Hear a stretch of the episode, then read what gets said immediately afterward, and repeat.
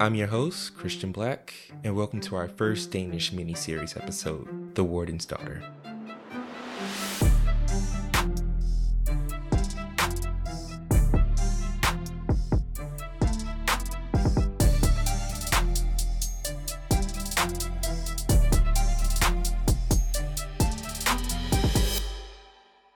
A story begins with Anne, a criminology professor for the Danish Institute for Study Abroad program at Copenhagen. I got connected to Anne during my time abroad and how she taught other American students interested in studying criminology through Danish prisons. Her lectures, tours, and any other way that she could connect us to their world was remarkable. But the real thing that was unique about Anne was her background. She spent the majority of her childhood coexisting with inmates on a farm. But before I can dive into Anne's story, I want to talk a little bit about Denmark itself. To get a picture of the size of Denmark, the state of California is about nine times larger than the country itself. Los Angeles is only about 2 million people shy from matching the entire population. However, in this little country, you can expect a lot of big things. One is free healthcare, free education, and a community that's so trusting you can see parents leaving their newborns outside while they go inside a busy cafe to get a cup of coffee so they don't disturb the sleeping child. Hyggelig, or a cozy collective mindset, is a very common phrase inside Danish society, and it's very common inside their prison system as well. It emulates normal life while behind bars. In a nutshell, inmates are able to cook their own meals, wear their own clothes, and they can even vote while they're behind bars. So naturally, I wanted to interview Anne and go into detail on her experience neighboring with inmates. So I was able to connect with her and interview her by recording her on my phone. But first, before she could tell her story, we had to talk about her dad. With your experiences as, you know, growing up with your father being a warden, what was that like? What was the facility like? What kind of facility was it? And also, what was your father's opinion on the penal system then, um, and even the inmates that resided there? Mm-hmm. Um, I'd say that uh, I, th- I, think it's uh, it's worth going back a little bit in time. My father, uh, my father's interest in the prison service started already with, when he was. Uh, it wasn't so much in uh, an interest in the prison service when he was a child, but uh, they had lots of vagrants coming by his home uh, that they uh, that they helped. And and he found an interest in, in the population of people who were not doing that well in society. He, he enjoyed talking to them. His, his mother used to give them food and give them something to do. So they would, for instance, I don't know whether they wash windows, but at least they would sharpen knives and stuff like that and then they, she would take their tobacco and their uh, matches uh, before she let them sleep uh, in the um, do you call that in in the in the in the barn where where the hay was.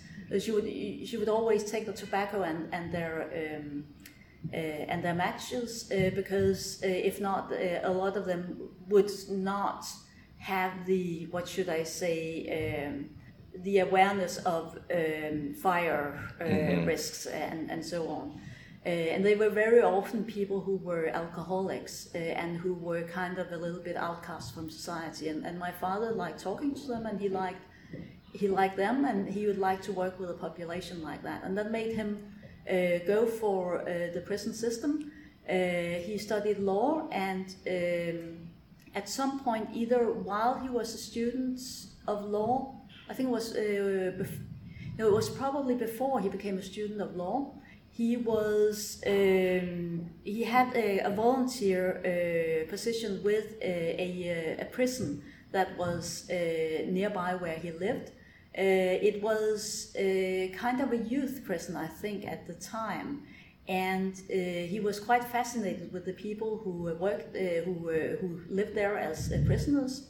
And they were also fascinating to him because at that point in time, Denmark had just been occupied for six years by the Germans during the Second World War. My father was born in 1930, so he was 15 when the um, uh, when the um, he was uh, 15 when the war ended, and he has been somewhere like 16, uh, 17 when he really started to understand about the Holocaust. Mm-hmm. Uh, he, he, he, was also part of a family uh, that was not doing too well. His father died uh, in 38, uh, meaning that my father's older brothers and the mother had to try make the farm um, kind of subsist, make, make, make things work, and they were not too good at that. And then also my father's brothers, uh, who were probably in the early 20s, they were part of the resistance movement in Denmark. And that meant that, of course, they were very scared during mm-hmm. the war because uh, they were very scared that uh, they would be found out and they, they would be sent to a concentration camp, mm-hmm. even if one did not fully understand how bad the concentration camps were.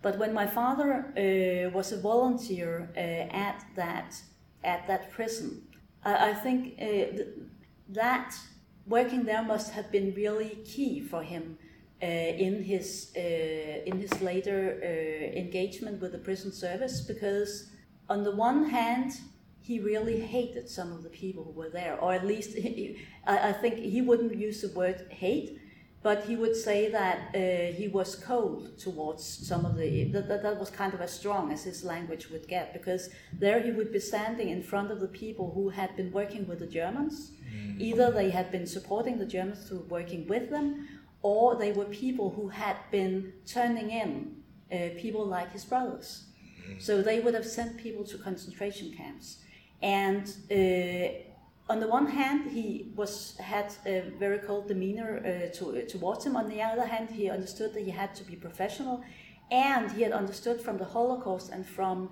living in a um, he was in a dorm with uh, people who were from families of resistance movie, movement uh, people, some people who had been in the resistance movement themselves, some people who had been to concentration camps, and in that dorm they would hear the screams of the people who had nightmares from the concentration camps.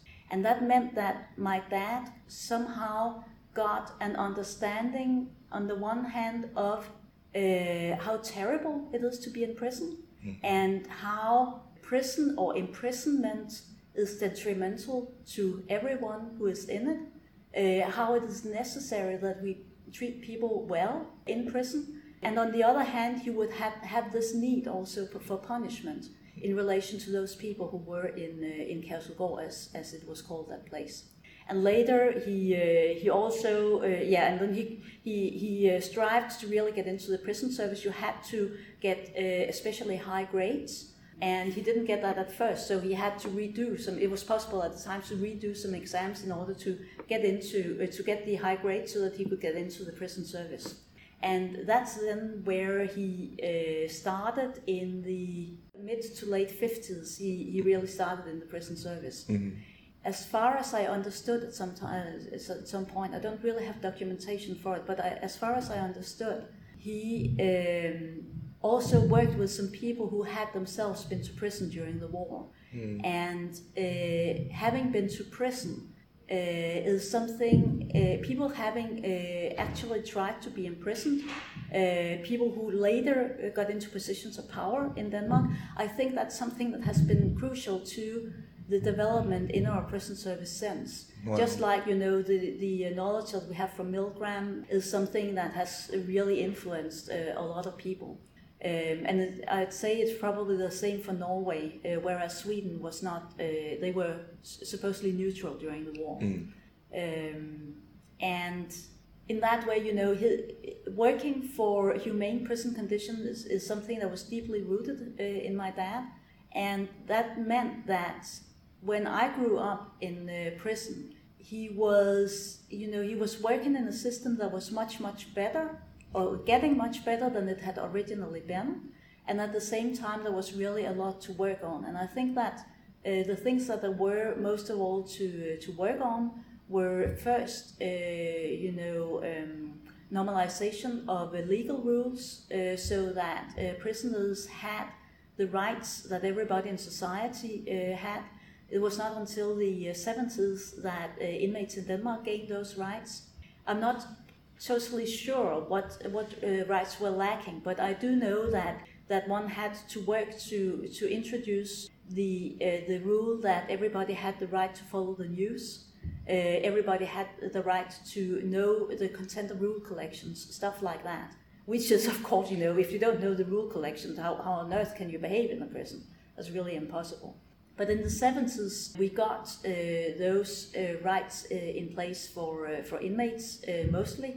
And then he continued, of course, to work on to make uh, prisons better in relation also, I'd say, to resocialization, but in the way that resocialization should be something that was a possibility for you. Mm-hmm. I think that he was also part of a generation that would not, they wouldn't believe that uh, you can take a person and then you can just resocialize him. Mm-hmm. You know, people have their own minds, and some people need to take their time until they uh, want to uh, leave crime.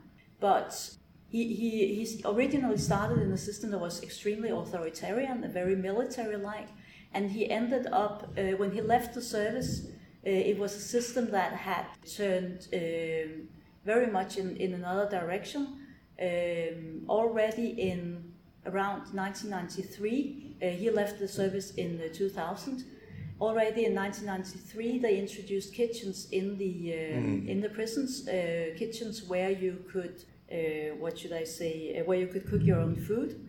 Um, and they would they would also you know they had for a long time had their own clothes and, and so on but they started having self-administration then where you have your own you cook your own food uh, you wash your own clothes and, and stuff like that and that's uh, that's something that he was part of introducing he was uh, sometimes worried about uh, changes like that because he worried that the weakest prisoners would not get something to eat mm uh, which has mostly not been a problem. Uh, but it, it does happen, of course. But then staff mm-hmm. can, can get them some something else that they can, uh, if they use all their money and somehow do not get along with the other prisoners in the way that they can do the dishes for them or something like that. Right, right. For the, the food groups that have been introduced mm. by um, Professor Linda. Yeah. Uh, yes, uh, yeah, and, and they make food groups together in, in the prisons in general, yeah. uh, depending on their taste and who they like, uh, and etc. etc. Yeah. All right. So before we move on, I wanted to say something real quick about food groups. Now, Linda is another professor I met during my time in Denmark, and really my main connection to Anne. She's a researcher that works with inmates and also teaches the importance of community dining and maintaining interpersonal relationships while serving time. Earlier, Anne mentioned how inmates are able to cook their own meals and even shop for their own food while in prison. Well, in order to save money and to have more fulfilling meals, inmates usually form food groups. They split the grocery lists and, like a little mini potluck, they come together. Most Danish institutions find this super helpful since it reduces internal conflicts. However, even this has some drawbacks, but that's a whole nother story. Let's get back to Anne. What would you say inside of that, that prison ward by your father's experiences or even your own experiences, the prison conditions there before the certain transformation of allowing these inmates to cook their own meals and, you know, wear their own clothes and do their own laundry?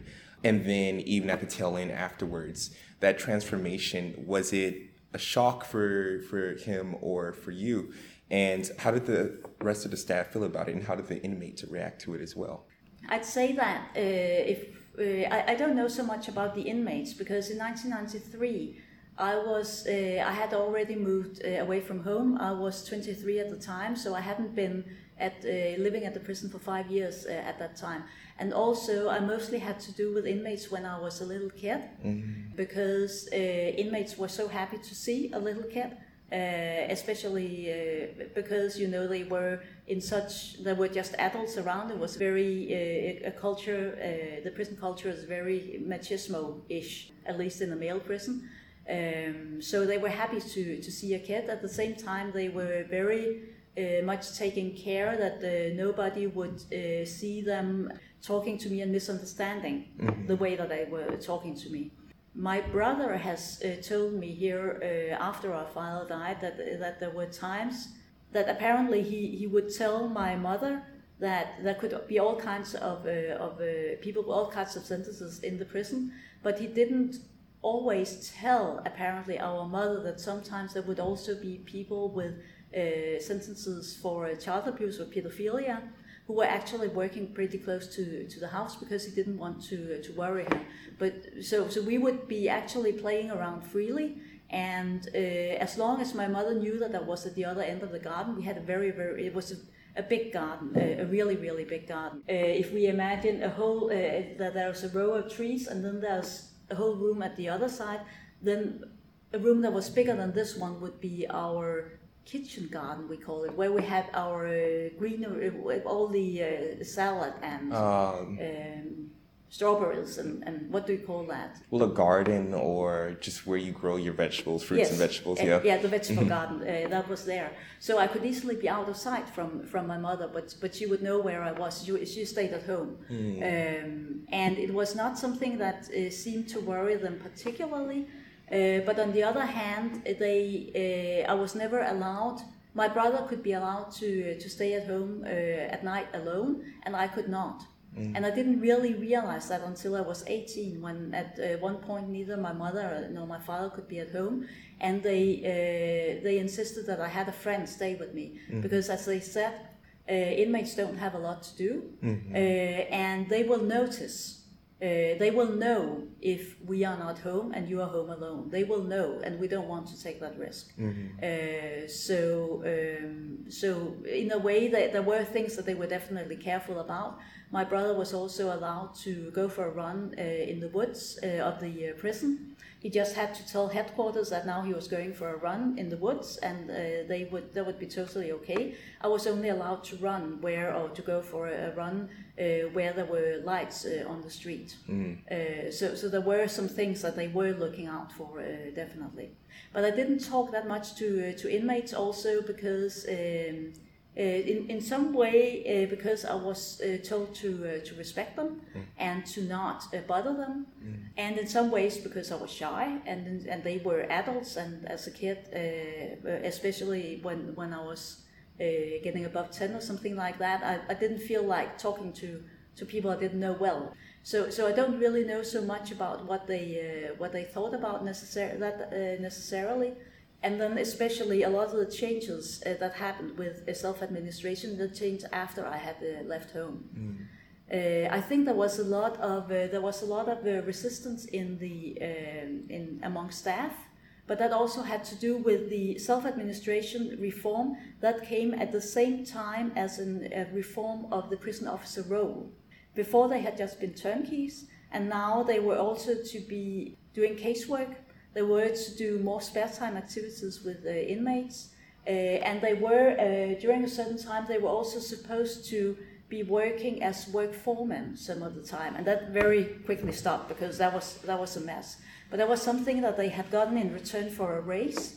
And there was a lot of debate as to, well, there were, of course, people saying we should have the raise no matter what, uh, we don't have to do more work, and, and so on. And some people really had trouble adjusting to doing the casework. Uh, mm-hmm. because they might a lot of them would have gone into the job with the uh, intention of not doing something bookish. Mm-hmm. Um, and this was also the time where computers came into the prisons and so on. So it was a big, bit of a, a revolution uh, that happened those years. Wow.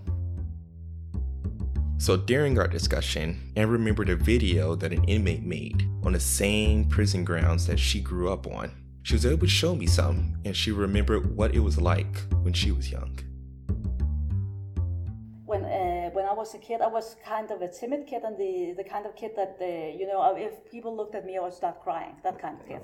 So uh, sometimes I was bullied a little bit, and uh, sometimes some some uh, boys would be chasing me, and, and then sometimes some of the inmates would shout at them. So I very much felt like the, the inmates were my protectors. Yeah. Uh, in a lot of ways. Which is with a guy. It's a video that's actually from that prison. Oh wow. Yes, there it is. Uh, this video is uh, it's part of a. Um, and this is inside the prison ward itself. Yes, this mm-hmm. is uh, this is a guy who is in prison. Mm-hmm. uh, and who is talking to the camera about how he feels about being in prison. Jamen And, altså, lige nu der er jeg planer om at prøve at finde noget med noget arbejde, ikke? and he's saying that uh, right now I'm trying to find out about how to get a job. You know, that's a bed that is uh, sleeping on, and it's a kind of bed that you can roll your uh, you can roll in your um, uh, your bedding, so it can hide in, in this one. Uh, and then you'll see, in the, this is his uh, fridge, his own fridge that he has uh, in the uh, prison. He has some pictures also, and you'll s- uh, he has a telephone which is tied to the wall uh, with a wire so that he can text, uh, but he can and he can call, but he cannot uh, do anything else. And you'll see his TV in uh, just a moment. Mm. De bare, altså, nu giver Kif mig lov til at komme ud, og så er det ligesom om, at næste år, de ikke vil have mig ud, du ved. Altså, And he talks about jeg, he's annoyed with his municipality that they don't want to help him. Ja. Men jeg prøver virkelig at finde noget positivt i det, selvom jeg ikke synes, der er noget. And he's really trying to find something positive, but uh, Det, det jo ingen sted mig selv, ikke? feeling really bad at the same time. I'll try to get the best out of it while I'm here. And that's a, a, a flat screen TV because the flat screen TVs are easier to search, so the prison provides those uh, rather than people having to to be um, uh, using. Yeah, and now he's going outside, which is uh, I find interesting. He's going outside and he's uh, going to uh, show how easy it is to leave the prison, uh, and he's going down to actually the stream that I mentioned before. Har jeg et overvågningskamera? Det sådan cirkus, hvad vi har. Altså, nu skal jeg prøve at vise, nu viser jeg dig et sted, vi skal gå hen. I'm going to uh, show you a place that we're going to. I'm not sure I, le- I really uh, am allowed to go there, but now I'm going to do it. Let's see. Uh, he's saying. Jeg tænkte, lige herovre på den anden side, der er vejen. Og And der kan jeg gå hen. and he says, er en lille sø, bum, så er det. I can I can go here, and then I can see right on the other street is a road, and I could just go there. Uh, and I'm standing there sometimes thinking about it. So he goes down to the stream, place where a lot of people fish. var så stejlt ned her.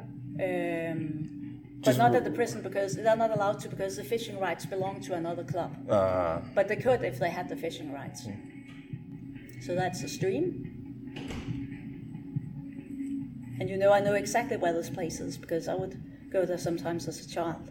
And he says, over there, Der er vejen. Du kan faktisk se et that's the road. You can you can see a house, the house over there. So there's a stream here, and then the house is over there, and that's a bus uh, goes by. Wow. But at the time where uh, where I lived there, uh, the bus would actually go through the prison, and uh, it was the uh, bus company that stopped that. It was not the prison. They they found it to be okay. Hvis jeg har lyst. Og de vil ikke engang lægge mærke til, at jeg He, he says, uh, så har lyst I could I could walk off if I liked. They wouldn't even uh, notice. Uh, not until they are doing the rounds uh, later today. They wouldn't even know. And he talks a little bit about uh, his frustration, and then he walks back to the ward. wow. På vej tilbage til afdelingen må Ricky acceptere, at han skal sidde her et halvt år mere, før han bliver løsladt efter fuld tid. And they say that uh, he's uh, he has to accept now that he uh, has to stay for six months more because he cannot get parole. Uh, because of some of his behavior, and he's very frustrated because he has six months months more. But you know, if you show that to an American inmate, Yes, yeah. what? I wish I had six months like that. Yes. Yeah. Yeah. And this is the only you could say really perimeter security that there is. Well, So that gives you kind of a picture, an of it, right? idea. Yeah. a better picture at least than Mm-hmm. than so many others. yeah. Your brother, um, on the other hand, so is he your older brother? Yes, he's Okay. four and a half years older than me. Oh, okay. So would you say that he engaged more with the inmates more, or were you both just make sure you don't bother them? Um, yeah, we were very much like that, both of us. I see. I think that maybe at the first prison that uh, we lived at, that was the one that my father had volunteered at when he was younger.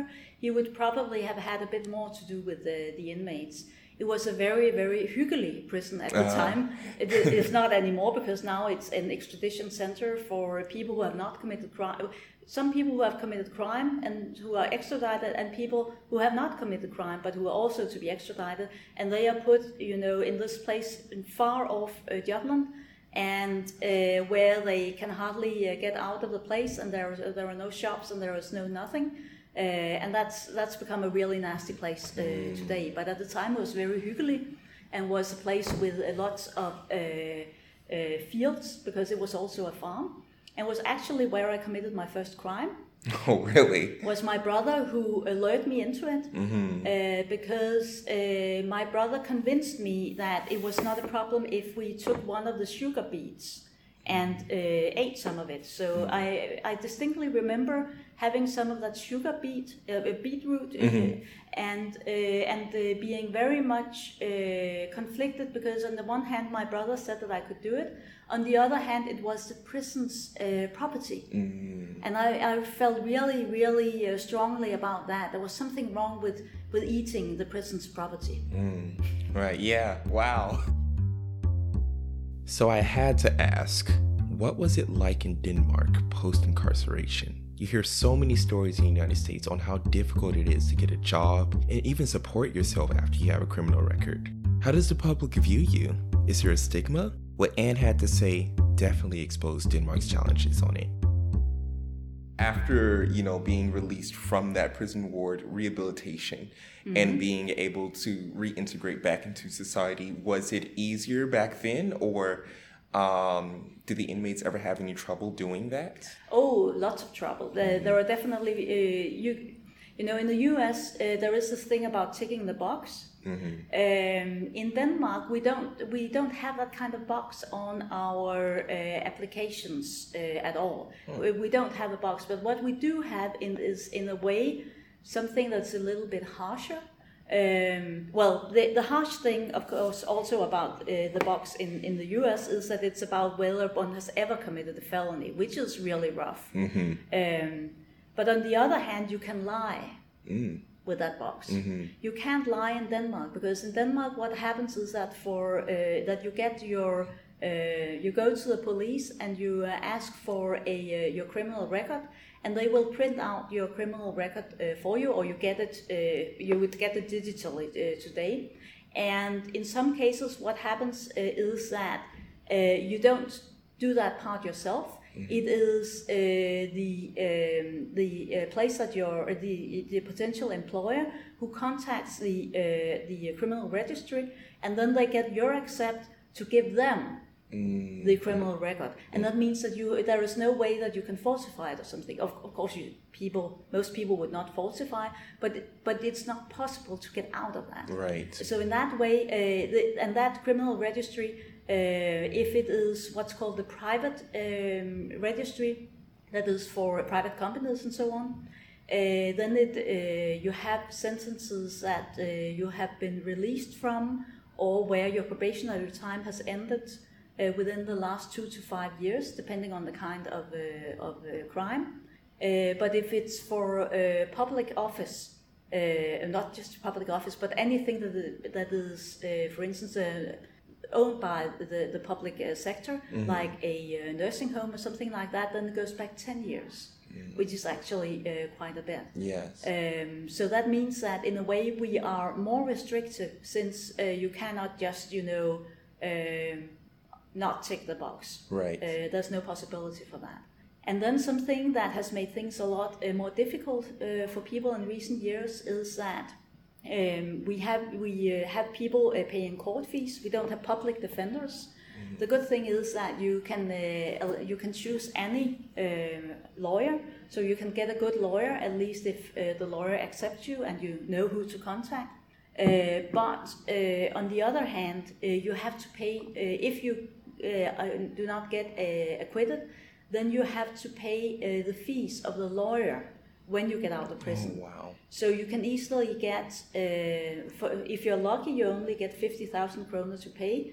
But I met lots of people who have to pay 400,000 or 800,000 or 2 million kroner or something like that. Wow. And that's then something that has been ga- uh, gaining interest while you were in prison. And then, you know, you might never really get the possibility to pay it back.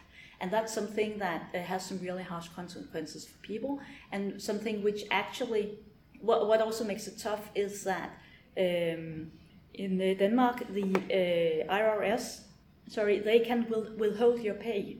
Oh, wow. Um, and they generally go directly into your pay to take out your uh, to take uh, your taxes out of your wages, but they can also go in directly and take uh, any debt that you have to the public sector. So that means that you don't even get to see the money. They cut you down directly, and that's whether you are uh, earning money or whether you are on social services. And that means that as a uh, released prisoner with debt, you have no interest in getting a job because you will be in the same bad situation whether you are uh, whether you have a job or whether you are on social security.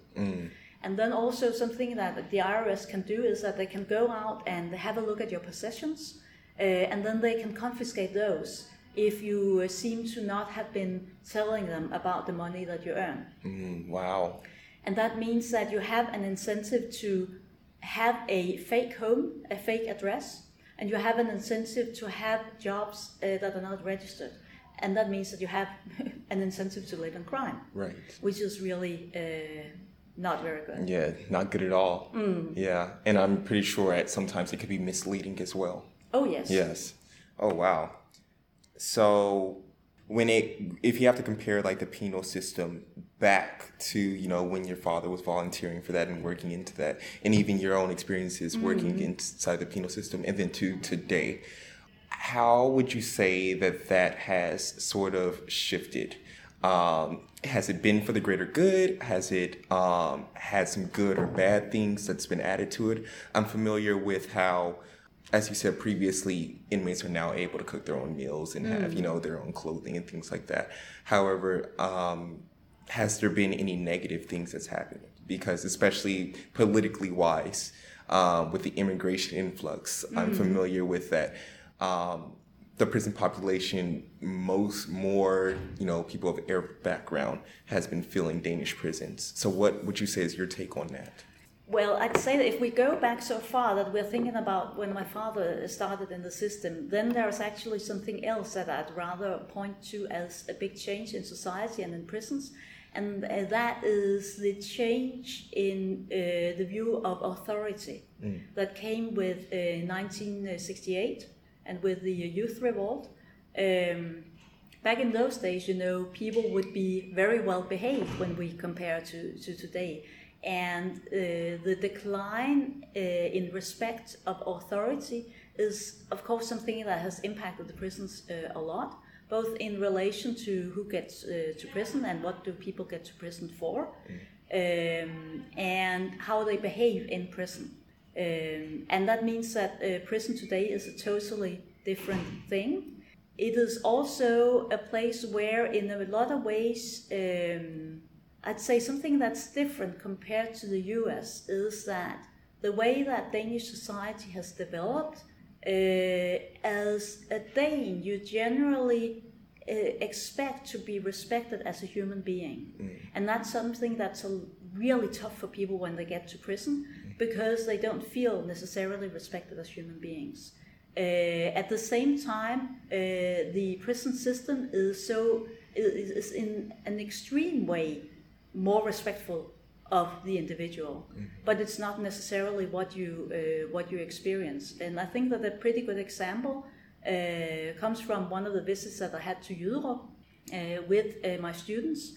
Um, a very uh, intelligent uh, young man uh, asked uh, the prisoner that was our guide uh, a question that to him was totally logical and that made absolutely no sense to the inmate. And that question was, do you feel uh, do you feel grateful that you have the right to vote? And for the inmate, he looked at me and said, "What what uh, what, what is he talking about?" And then I had to explain that in the U.S. you you uh, lose the right to vote it. and so on. And he was just like he, he, he couldn't relate to the question at all. He didn't, you know, but he didn't even get uh, he didn't get, feel insulted.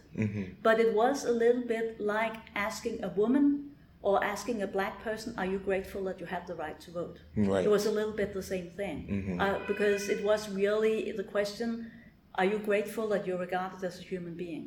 Right. Um, and uh, I think that um, it demonstrates some of the change that has happened with the Dan- Danish prisons, but it also demonstrates uh, some of the um, some of the uh, differences between American and Danish society. Because in the U.S., well, at least the students that I meet, they expect that you would feel degraded as a human being, uh, and and well, not just feel because you will feel degraded in Denmark as well, but but that you would feel. Um, what should I say that you would feel that it was right to degrade you or something like that. I don't expect that inmates find that it's uh, American inmates find it to be right, but but uh, there is different thinking about that uh, in in in so many ways. Does Right. that make sense? Yes, absolutely. So, even stemming off of that, is there to the general public, general, general Danish public, how would you say that the stigma of being inside prison is handled? Because I know that there's a huge stigma inside the United mm. States, not only trying to get housing or a job or you know what have you, mm-hmm. but even engaging inside your everyday life and family members or close friends who know that you've been to prison treat you differently inside the states. How is it here in Denmark? Uh, well, uh, I, would say that uh, Denmark has become a lot more punitive in the last uh, 10 to 20 years. Uh, if I look back uh, 10 or 20 years, especially 20 years, then if I talk to people about crime, they would uh, first be a little bit uh, like, "Roar," you know, why do people commit crime? And then very quickly they would get to, uh, well, prison doesn't make anyone better. That would be very, very uh, fast a conclusion uh, from them. Today, it would uh, the, the uh, people might not even get to that point, and a lot of people will be saying stuff like, "So do they learn? Do they learn something from it?" Which is baffling to me because what the heck are you supposed to learn from going to, to prison? Uh, but Denmark has become much more punitive, and that means that I think that you are judged more today than you would have been 20 years ago, where there was more of a thinking in society that crime happened uh, due to social circumstances. Um, so I think there's a lot more. Uh, on the one hand, there is a lot more uh, people, a lot more judgmental and punitive. On the other hand, there is also a certain tendency to make uh, some people who have committed crime into celebs, which is a really strange uh, thing to, to see. So, so there are, uh, you know, things are going in in uh, in more directions, and then there's also a tendency uh, in some parts of public debate to equal crime uh, with immigrants or descendants of immigrants. Uh, which is ridiculous if you uh, really if you look at the people very often misunderstand statistics.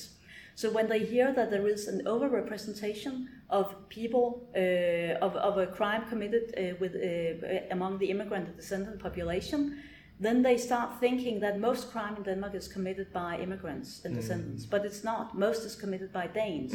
But uh, people are very, very confused about that because they don't understand the statistics that follow with overrepresentation. Right, right. So you would say that the general public, because of those statistics, and since they aren't able to navigate it or aren't able to fully comprehend it, they feel that you know people of Arab background or immigrants commit most of the crimes. However, it's usually Danes that commit most of the crime um, here inside Denmark. However, there hasn't been any, you know, movement or representative or individual who sort of lifted the veil off of this sort of fallacy. Well, there are a lot of uh, researchers who have been doing that, but it, they have been uh, getting less and less uh, attention in uh, the press. There's especially uh, one criminologist in Denmark who's called Flemming Balvig, who has uh, who has done a lot. But even when he was working the hardest in the 90s, even then, a lot of people were rejecting what he said because some, some of what he uh, talked about was how we have less crime, uh, less violence uh, in Denmark than we uh, used to have. If we go back to the 50s, one would have a lot more violence in society, and because well, people don't understand that. Yes, it is a much less violent society. Uh, also, uh, violence is criminalized in a way that it wasn't. Um, there is this tendency to reject knowledge because it doesn't, uh, what should I say, um, it doesn't um, um, uh, confirm people's feelings or their thoughts about uh, themselves or their own identity. Um, but when I was, uh, when I in, in the 80s, when I was a teenager, there would very often that we I lived in in it was rural uh, area I, ca- I came from, and uh, the most uh, drinking would happen in relation to balls uh, at the inn. Um, it was very common there that uh, people got into a fight, and then the uh, local cop would come by and, and he would uh, separate uh, the two uh, or the number of people who were fighting. And then he would uh, scold them and then he would say uh, shake hands and go home and sleep it off. But today uh, the people who were in that fight would uh, would get a um, uh, they would both be reported uh, for violence and they might get a sentence. And that makes for a very very different situation. There was also you know violence against children is completely outlawed today. Uh, also for parents you're not allowed to hit your child in denmark at all. Um, and that's not how it was when i wa- was a kid. I wasn't uh, my, my mother really laughed at, at the story regarding my brother. Uh, we were in this very rural community, and it means there was a lot of people who came from uh, farms. And uh, some some of the families, not all of the families, of course, but some of the families were a bit rough. Um, and that means that uh, in my brother's school class, there would be there would be a number of people who were beaten at home. And at one point, the uh, school teacher uh, is uh, kind of uh, trying to talk to the kids about violence, and uh, and she or he uh, asks uh, whether anyone has been beaten at home. And my brother lifts uh, the hand, and, and the teacher was apparently very surprised because the, the nice, uh, really respectable prison warden's uh, boy was raising his hand. And then my brother said, Yes, my mother hit me because I tried to, uh, uh, to touch the hot stove, and then she, she kind of hit uh, my hand away, and she just was the, the others, you know, they were blue and yellow and, and so on, but, but um, but but there's really a lot of, of violence that has luckily disappeared. There's a lot of uh, common drinking that has disappeared, but it's not something that people are really that attentive to. And so there's a lot of the knowledge that we have that is kind of pushed away, and there's very, uh, especially in the last ten years, um, there's been this kind of right-wing blogosphere that has kind of moved into uh, the mainstream media, and that is very visible that way, generating a lot of clicks. Yes. Yeah, I would assume that because of this certain I've only uh, if forgive me if I'm wrong, but I'm not too familiar with Danish politics too much, only what I've read, but I've heard that there is a huge shift when it comes to just being uh, a right extremist here in Denmark. Yeah, the Danish People's Party used to be seen as extremists, and they are definitely not anymore. Yes. Back in the 90s, there was this um, social democratic uh, prime minister who uh, said to, to the Danish People's Party, You are never going to be, what would you say? What is it they call a dog that has been. You're no, never going to be house trained, but in Danish the word would be you are you are never going to be um, uh, sufficiently clean for being in the living room, um, and um, and they have been in the living room for a long time now, and sitting at the high table. Wow, wow. So how would you say that the current Danish politics right now and people who are in power and how it's shifting now is affecting the sort of how the prisons are ran here in Denmark? It is uh, well, the whole way of thinking has become a lot more punitive, and I have to say, since the refugee crisis a couple of years ago, when when we had our caravan. Uh, walking up uh, the the highways of of, uh, of Europe and also of Denmark. Since then, it it it seemed like it really created a total shift in European politics, where a lot of people became really scared um, and felt that we were going to be overtaken or something like that by uh, refugees.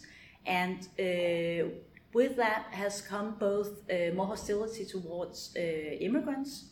There has uh, been there has become a lot more focus on uh, race, also in a lot of ways on race in a, in a way that wasn't before. Um, people are talking more about white people versus non-white people, and uh, the, because of the thinking regarding uh, what uh, what uh, the crime level is like in in uh, different groups of the population, there is yes, it's it's becoming much. For, there are some things that are coming becoming better about prisons, and the is, the thing that is com- becoming really a lot better is that there are a lot of people that we don't put to prison today. We put them in community sanctions, or we put them in uh, electronic monitoring.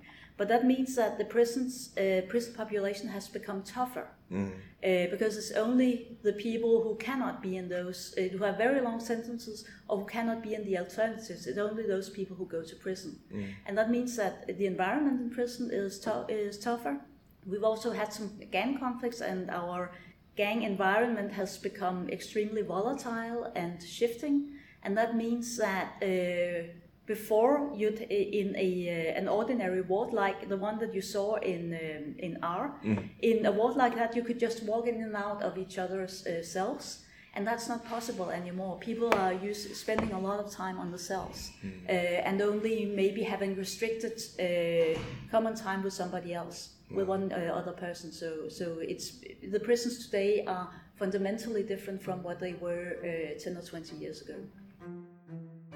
We want to thank you again for listening to OSM's pilot episode, The Warden's Daughter.